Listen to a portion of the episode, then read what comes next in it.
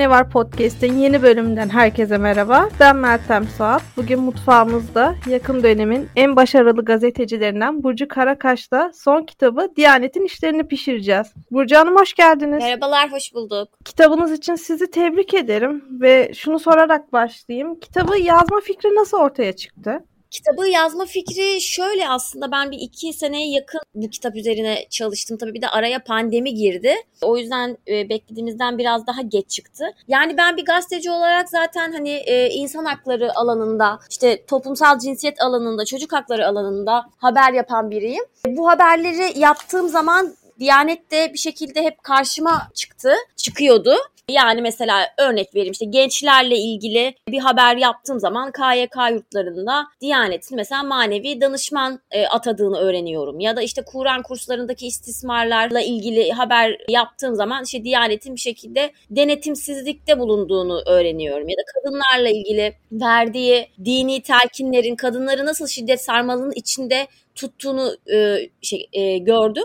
Ve bir şekilde Diyanet'in e, basına zaten yansıyan ve tırnak içinde skandal diye ifade edilen faaliyetleri olduğunu biliyorum ama bu daha fazlasının olduğunu fark edince bunları böyle bir derli toplu aslında okuyucuya sunmak istedim ama kitabın girişinde de söylediğim gibi öncelikle kişisel merakımı gidermek için aslında bu araştırmalara giriştim. Yani hani bu kamuoyunda hep söylenen şey bütçe, bütçesi çok büyük. Tamam bütçe çok büyük de ne yapıyorlar bu bütçeyle? Hani bu sorunun peşine düştüm diyebilirim. Siz bu kitap yayınlanmadan önce geçtiğimiz Şubat ayında da Doğçeveli'de Diyanet işleriyle ilgili bir haber yapmıştınız. Müftülüklerin yardım hattını arayıp şiddet gören bir kadınmış gibi konuşarak. O günden kitabı yazdığınız zamana kadar paralel sonuçlara ulaştınız mı? Nasıl araştırmalar yaptınız o haberden sonra?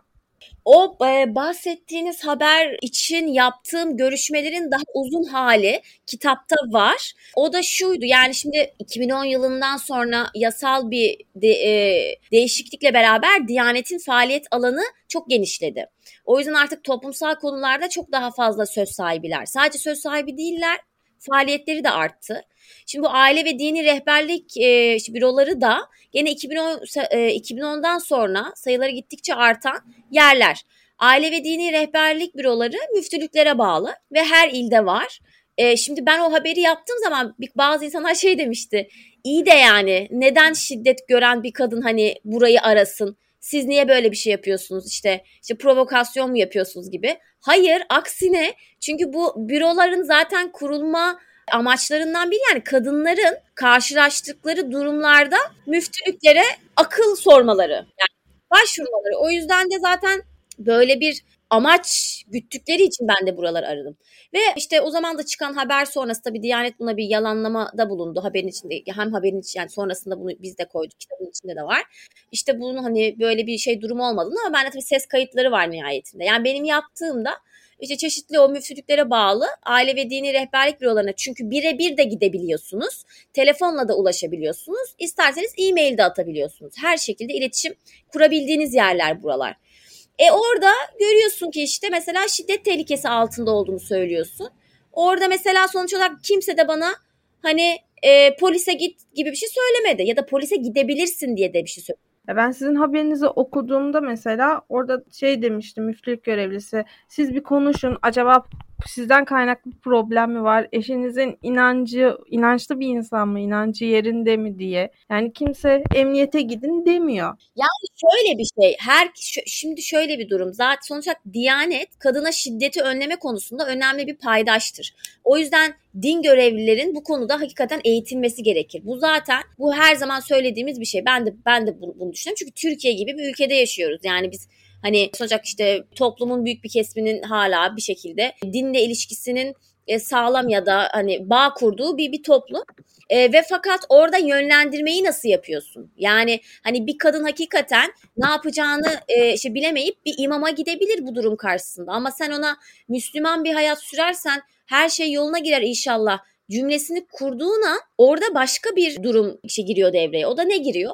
Yani işte biz şu an 1 Temmuz'da İstanbul Sözleşmesi'nden Türkiye artık çekilme kararı, kararı yürürlüğe girecek. Ve İstanbul Sözleşmesi'nden çekilme kararındaki en önemli sebeplerden biri e, kadınların boşanmasının önüne geçmektir. Kadınların güçlenmesinin önüne geçmektir. Burada başka bir e, şey yoktur. Yani işte toplumsal cinsiyet eşitliğini reddeden bir zihniyetle biz karşı karşıyayız. Ve sözleşmede toplumsal cinsiyet eşitliğini savunan önemli bir hukuki metindir. Şimdi diyeceksiniz bunun Diyanet'le ne alakası var? Diyanet'in de tam olarak bu yönde faaliyetleri olduğunu biliyoruz. Yani kadınları zaten hükümetin böyle bir şeyi var ama kadınları ailenin içinde konumlandıran ve kadını bir birey olarak görmek değil ama işte anne e, ne bileyim abladır kardeştir yani böyle kadının kendi haklarını değil ailenin içindeki konumunu önceleyen bir durum. Diyanet'te Tam da bu sebeple işte evlilik seminerleri düzenleniyor. E, e, kendisi düzenliyor. Aile seminerleri düzenliyor. İşte kadınlara yönelik yaptığı çalışmalarda sıklıkla Diyanet'in öyle bir reklam hani, filmi de vardı. Değil mi Burcu Hanım? Eşine çay götüren bir kadın vardı. Telefonla ilgileniyor. Eşiyle ilgilenmiyor evet, ama evet, kadın onun, gene onun, onunla şey iletişim kurmaya çalışıyor eşiyle. Acaba benden kaynaklı bir problem mi diye. Evet tabii ki yani bu noktada o yüzden Diyanet'in e, tam da aslında hükümetin duruşundaki gibi e, kadını bir şekilde suçlayan ya da hani eğer bir durum söz konusuysa ya bu şiddet dahi olsa öncelikle kadının dönüp kendine bakması gerektiğini e, ifade eden bir ifade eden ve bu yönde faaliyetleri olan bir kurumdan bahsediyoruz. Şimdi bu kuruluş tabii Türkiye'de e, işte vatandaşın vergileriyle sonuç olarak varlığını sürdüren bir kuruluş. O yüzden de işte kitapta gene e, Diyanet İşleri eski başkanı Ali Bardakoğlu ile yaptığım bir söyleşi var. Bardakoğlu'nun da söylediği gibi yani Diyaneti eleştirmek dini eleştirmek değildir. O yüzden de aslında biraz hani bu kitapla beraber belki biraz daha bu tartışmalar fazlalaşır ya da hani en azından insanların aklında bir pencere açarım diye düşünerek de yazmak istediğimi söyleyebilirim. Peki yani ben şimdi kitabı okuduktan sonra da bu podcast'i hazırlarken Diyanet'le ilgili çıkan haberleri araştırdığımda en çok e, çıkan son 10 yılda babanın öz kızına şehvet duyması haram değildir fetvası. Telefon ya da faks yoluyla eşinizi boşayabilirsiniz. Kadınların kaş aldırması haramdır. Feminizm ahlaksızlıktır gibi açıklamaları, fetvaları var. Hatta en son yakın dönemde yine bir gündeme gelen fetvası var. O da e, sol elle yemek yiyen şeytandır diye. Hatta ben yıllar önce onu ilk gördüğümde şey tweet atmıştım. Meltem Samsa bir sabah uyandığında solak olduğu için şeytan olduğunu gördü diye. Yani Diyanet'in bu e, caminin dışına taşma isteği nereden geliyor? Onu arkadan destekleyen birileri mi var? Hani caminin dışına değil de her alanda hakim olayım. Hatta geçtiğimiz günlerde de bu Diyanet İşleri'nin gene bir açıklaması vardı. Otobüslerin mola saati namaz vakitlerine göre ayarlansın diye artık hayatın her alanını yönetmeye çalışıyor. Yani Diyanet'in arkasında tabii ki siyasi irade var. Bu çok açık. Ee, yani hani biz e, neden işte şu anda AKP döneminde Diyanet'i konuşuyoruz? Çünkü e, hükümetin bir şekilde Cumhuriyet tarihinde hiç olmadığı kadar Diyanet adlı kuruluşu araçsallaştırdığını görüyoruz. Araçsallaştırılması ne demek bu kuruluşun? O da şu demek tam olarak bahsettiğin az önce söylediğin şeyler. Yani işte top zaten benim de hani ilgimi çeken ve kitabı yani kitapta yer alan kısımlar çoğunlukla bu. Yani nedir? gündelik hayat pratiklerine ve kamusal alana yönelik yaptığı müdahaleler. Yani şimdi bu otobüs seferleri için işte molalarda getireceği e, en son o insanın yaptığı açıklama ya da mesela işte Diyanet Çocuk TV açılacağı şey söylendi ya da onun haricinde işte eşcinsellere yönelik bulunduğu nefret söylemi e, ya da işte çocuk çocuk istismarına hoş gören söylemleri ya da işte vaazları yani e, bunların tabii hepsi baktığın zaman hani e, direkt toplumsal hayata, kamusal hayata yaptıkları e, şey müdahaleler. Şimdi Diyanet artık özellikle yani 2016 15 Temmuz darbe girişiminden sonra e, siyasetteki yerini diyeyim iyice hani sağlamlaştırmış bir işi kuruluş haline geldi. Hani bunu ben de söylemiyorum. Bu Diyanet'in kendi içinde ya da ilahiyatçılar ya da işte siyasi iktidarın birebir söylediği hani artık hiçbir şey eskisi gibi olamaz. Artık Diyanet eski Diyanet değil gibi söylemler var. Bu da şu hani 15 Temmuz darbe girişimini engellemekte çok önemli bir rol üstlendiği söyleniyor. İşte hatırlarsınız camilerden salalar okumuştu. E bu giderek tam da senin de ifade ettiğin gibi caminin dışına taşan faaliyetlerde Bu, bulunması demek. Bu döneminin de başında e, camilerde bir sela okundu işte Covid'e karşı birlik olalım çağrıları yapıldı minarelerden. Hatta o zaman da çok eleştirilmişti ve çok absürt bulunmuştu. Yani salgına karşı neden sela okunuyor diye. Yani evet bir de o zaman gene Ali Erbaş'ın söylediği bir şey vardı. İşte bu Covid zamanı işte sigarayı bırakmak için en güzel zaman gibi. İşte, yani bu böyle hani şey hakikaten hani herhangi bir toplumsal konu ıı, olduğu zaman orada Diyanet de bence orada önemli olan şey şu bir söz söyleme e, zaruriyeti yani ihtiyacı işte, işte zorunluluğu hisse, hissediyor. Hissediyor derken kendi kendine hissetmiyor tabii ki. Yani bu kadar büyük bir bütçenin bir anlamı var ya da işte her geçen sene personel sayısının artmasının bir anlamı var tabii ki. Anlamı da şu oradaki iddia şu. Hep şunu söylüyorlar. Yani toplumun dini ihtiyaçlarını e, artıyor ve biz bunu gidermeye yönelik büyüyoruz diyorlar. Şimdi bir kere bu çok muğlak bir ifade. Şimdi mesela bu otobüs işte konusunda da baktım gene orada Ali Erbaş'ın söylediği e, toplumun böyle bir talebi var diyor. Yani bu hani kimden yana böyle bir talep var? Hani nasıl bir şekilde bu talep e, ortaya konuyor? Bunlar çok muğlak şeyler. Bu 4-6 yaş din eğitimi içinde çoklukla ifade edilen ya da işte gençlere yönelik din hizmetleri açısından çok konuşulan. Yani artık Diyanet Türkiye'de siyasetin resmen hani organik ayrılmaz bir parçası haline getirildi. Ve her alanda ben de burada ol- olmalıyım diye bir anda ortaya evet, çıkabiliyor. Evet ama kendi tasarrufu değil yani nihayetinde Cumhurbaşkanı Erdoğan'ın çok sıklıkla gerek din görevlileri gerekse işte Diyanet için ortaya koyduğu söylemler hani aşikar. Onun haricinde işte dindar bir nesil yetiştirme gayesi olduğu da zaten gene Erdoğan tarafından ifade edilen bir e, söylem. Yani o yüzden hani böyle şey hani Diyanet'in aslında nihayeti tabii ki Diyanet'in varlığı da uzun yıllardır Türkiye'de bir tartışma konusu. Şimdi ona girmeyeceğim ama hani İştar hocamız işte İştar e, Gözaydın'ın özellikle bu alanda hani e, çok fazla işte çalışması var ve hani özerk bir kurum mu olması gerekir, özerk bir kurum olması gerekir diyenler var ama Türkiye gibi bir ülkede özerk bir kurum olmasının çok mümkün mümkünat e, mümkün olmadığını ifade edenler de var. Yani nihayetinde devletin vergileriyle varlığı sürdüren bir kurum ve hani siyasette kendisine ne kadar e, mesafe işte koyabiliyor ayrı ama AKP döneminde hiç koymadığı çok belli. Öyle söyleyebiliriz. Ya mesela en son gene Diyanet İşleri Başkanı'nın bir açıklaması vardı. Gençleri anlamak istiyoruz ama anlayamadığımızı düşünüyoruz diye. Hani orada açıklamanın devamında diyor ki işte diyor gençlere diyor olabildiğince diyor hoşgörülü yaklaşmalıyız. ifade özgürlüklerine, onların varlıklarına saygı göstermeliyiz diyor. Ama aynı dakikalarda yanlış hatırlamıyorsam İstanbul'da genç bir kız şort giydiği için bir e, beyefendi de demek istemiyorum bir kişi tarafından saldırıya uğruyor. Türlü hakarete maruz kalıyor.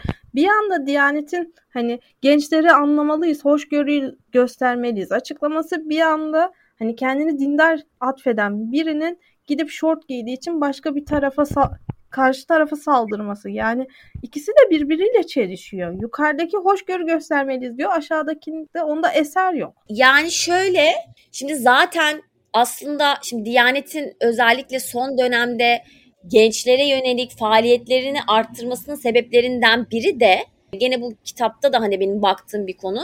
Hatırlarsınız 2-3 sene 3-4 sene öncesine kadar işte e, imam hatipler başta olmak üzere gençler arasında ateizm ve deizm yaygınlaşıyor mu diye bir tartışma vardı. Evet evet onu da hatta size sormak istiyordum. Bununla ilgili araştırmalar da vardı. Var yani.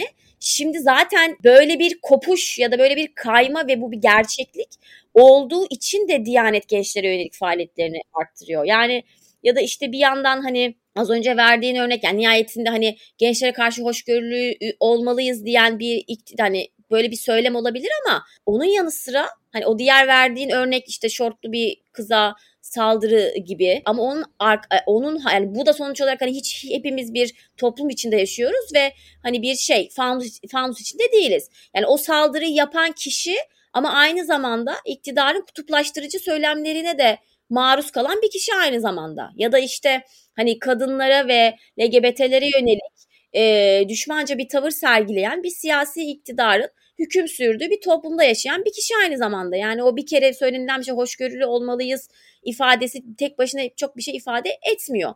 Yani biz hani en basitinden hani mafya devlet ilişkisinin e, son, son dönemde çok sıklıkla konuşuldu ve hani böyle bir yani insanların hani böyle işte bir e, organize suç örgütü liderinin YouTube'dan canlı yayında işte aslında şiddet unsurları içeren işte konuşmalarını dinlediğimiz işte kanlarında banyo yapacağız gibi yani toplum e, böyle inanılmaz bir kutuplaşmış bir halde ve şiddet dozu her seferinde artıyor ve tabii ki de bu bir de bir de bir de bunun yanına milliyetçilik ve dindarlığın da artışını koyarsan zaten böyle durumlarda her zaman için ilk olarak kadınlar, çocuklar ve LGBT'ler e, hedef haline geliyor. Çünkü e, nihayetinde işte bu makbul vatandaş dediğimiz işte e, heteroseksüel, Türk, Sünni, Müslüman, erkek. Türkiye'de hala böyledir. Ve bunlar daha ayrıcalıklı konuma geldiği zaman kadınlar, işte eşcinseller ve çocuklar hedef haline geliyor. Yani çocuk istismarını biz neden bugün bu kadar fazla konuşuyoruz? Bunlar hiçbiri birbirinden şey bağımsız değil. O yüzden bir kereliğine hoşgörülü olmalıyız ifadesinin e, hani kamuoyunda yankılanmasını diğer bütün o geride kalan e, şiddeti nasıl diyeyim şiddet unsurları içeren ya da kutuplaştırıcı söylemlerin geride kaldığı anlamına gelmiyor ve bunların hiçbiri de dindarlaşmadan ya da böyle işte bir e, en azından dindarlaşma kisvesi altında e, toplumu kutuplaştıran söylemlerden ayrı düşünülemez diye düşünüyorum. Yani şimdi dediğiniz gibi Diyanet'in o gençler arasında deizm, ateizm yayılıyor şikayetini evet hepimiz biliyoruz. Bir de onun yanında bu gençlerin çoğunun İmam Hatip'te okuyor olması daha hani çelişkili. Arada bir paradoks gibi bir şey var.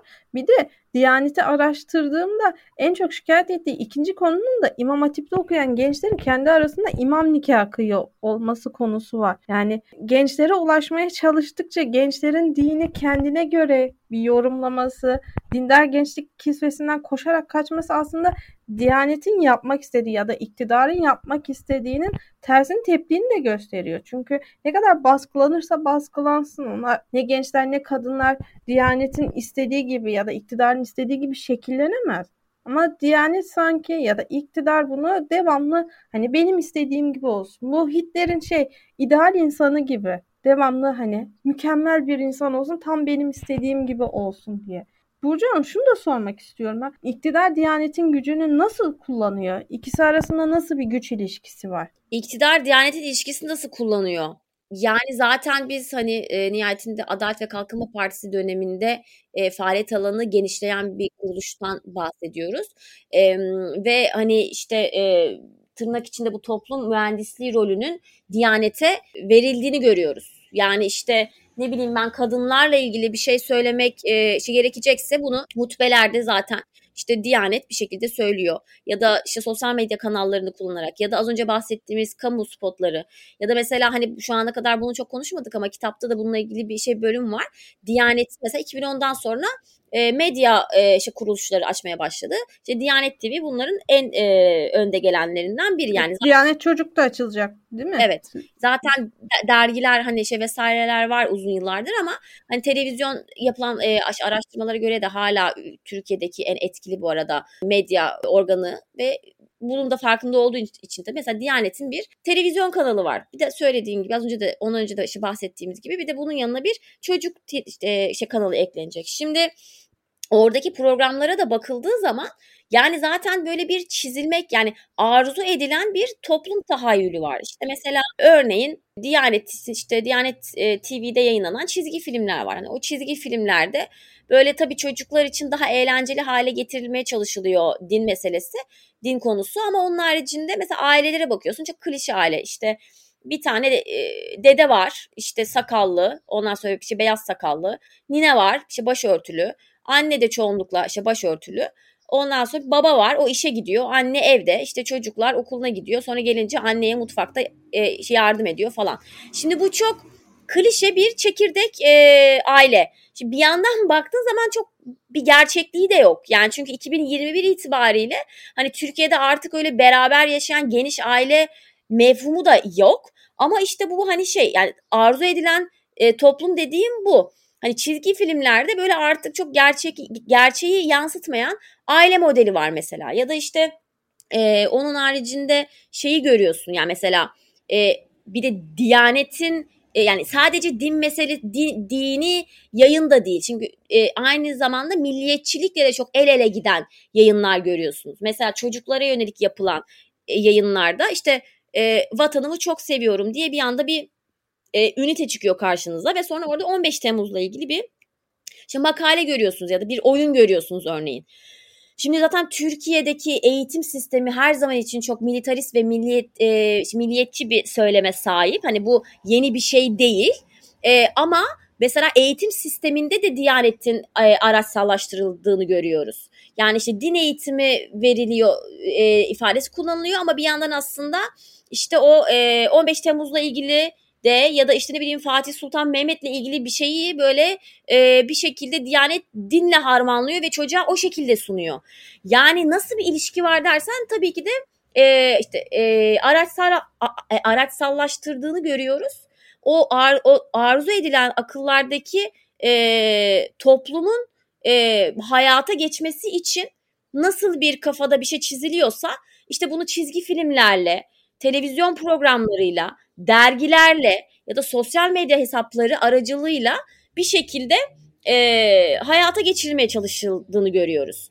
E, bunlar da söylediğim gibi işte daha e, dindar e, bir toplum ya da işte ne bileyim kadın dediğin sabredecek, işte çocuk dediğin saygı duyacak, baba dediğin çalışacak, genç dediğin e, inanacak gibi yani bunu böyle çok basit bir şekilde ifade. Aile bir arada yaşayacak. Hep mutlu olacaklar.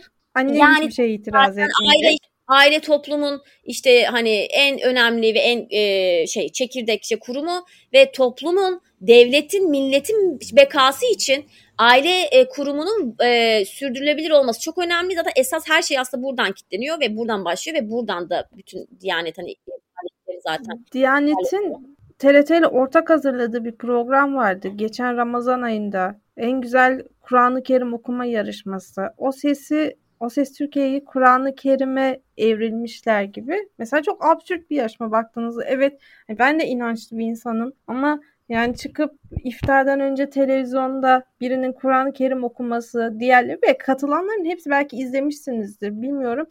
Katılımcıların hepsi erkek, jüri de erkek. Erkekler erkeklere işte en güzel Kur'an'ı sen okudun. Bak burada detone oldun. İşte burada istenilen etkiyi vermedin surede diye birbirlerine oynuyorlar. Ama hiç kadın yok. Sanki kadın cinsiyetinin varlığından habersizmiş gibi davranıyorlar o programda. Yani e, bu şey değil bu arada. Diyanet TV'deki programlarda öyle bir yani biraz tabii tabii ki de haremlik selamlık şey var ama e, Diyanet TV'deki programlarda gayet şey işte kadınlar da var yani hani öyle bir e, çoğunluğu. Yok bu TRT 1'de yayınlanıyordu zaten. Bu TRT 1'de hatta ben de bir arkadaşımın e, söylemesiyle haberdar oldum. Bir iki akşam oturup seyrettim programı. E, gerçekten ben tamamen hani ne yapıyorlar diye anlamak için seyrettim ama orada işte sen bu sureyi yanlış okudun şurada şöyle oldu daha vurgulu okuyabilirdin diyor ama hepsi erkek oraya katılanlar sunucu evet. işte okuyanlar jüri tamamen haremlik selamlık ve bu devlet televizyonunda yayınlanan bir program çok şaşırmadım bu söylediğin şeye bilmiyorum. Yani hani zaten çünkü kadının çok hani kamusal alanda görünür olmamasını isteyen bir, bir, bir zihniyetin hani televizyon programında yan yana kadınla erkekle oturup bunu konuşacakla konuşmalarını ben çok beklemiyorum açıkçası. O yüzden çok şaşırmadım yani. Peki. E, Burcu Hanım teşekkür ederim konuk olduğunuz için programımıza. Ben çok teşekkür ediyorum.